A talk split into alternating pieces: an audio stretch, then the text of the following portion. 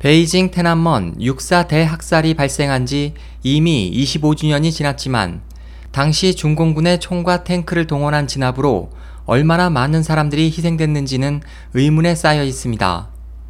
이와 관련해 최근 홍콩 언론은 미국 백악관의 비밀 파일을 인용해 근거해 1,454명이 살해된 것으로 드러났다고 보도했습니다. 홍콩 일주간은 당시의 미국 백악관 기밀 파일을 검색하던 중 워싱턴 정부가 중국 계엄군 정보원을 통해 중난하이 내부 문서를 알아낸 것을 발견했으며 그 내부 문서에 따르면 육사 사건의 사상자는 4만 명 이상이며 그중 1,454명이 살해됐다고 전했습니다. 보도는 또 최근 일부에서 역사적 사실을 왜곡하며 육사에 사람이 죽지 않았다고 주장하는 데 대해 백악관의 이 수치가 확실한 증거라고 지적했습니다.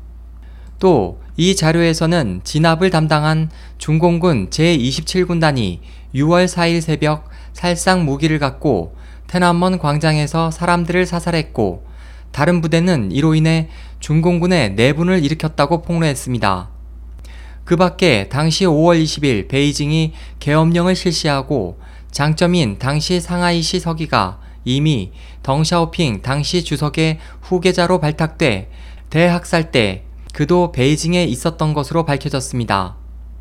1989년은 장점인의 정치 경력 중에서 제일 관건적인 한 해였습니다.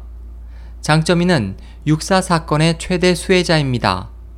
장점인은 사건에서 중요한 역할을 수행해 퇴직을 준비 중이던 그는 상하이시 서기에서 단번에 당 정 군을 장악한 최고 권력의 핵심으로 임명됐습니다.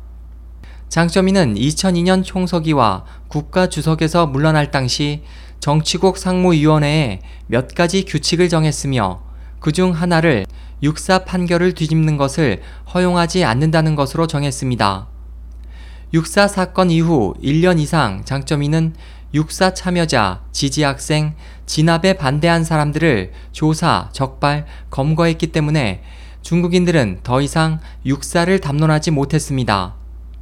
20여 년이 경과한 후 육사 사건의 진상은 이미 많은 사람들이 알게 됐습니다. 그 내막을 잘 아는 사람에 따르면 그해 중공이 방송한 이른바 폭도들이 군용차를 불태우는 영상은 모두 군부가 설계하고 자신들이 감독한 것입니다. 이 같은 은폐와 누명, 조사 과정에서 장점이는 선전과 폭력기구를 모두 장악했고 그 후 10여 년 후 장점인이 사용한 기만과 모함의 낡은 수단은 테난먼 분신 자살 사건에서 다시 연출됐습니다. SOH 희망지성 국제방송 홍승일이었습니다.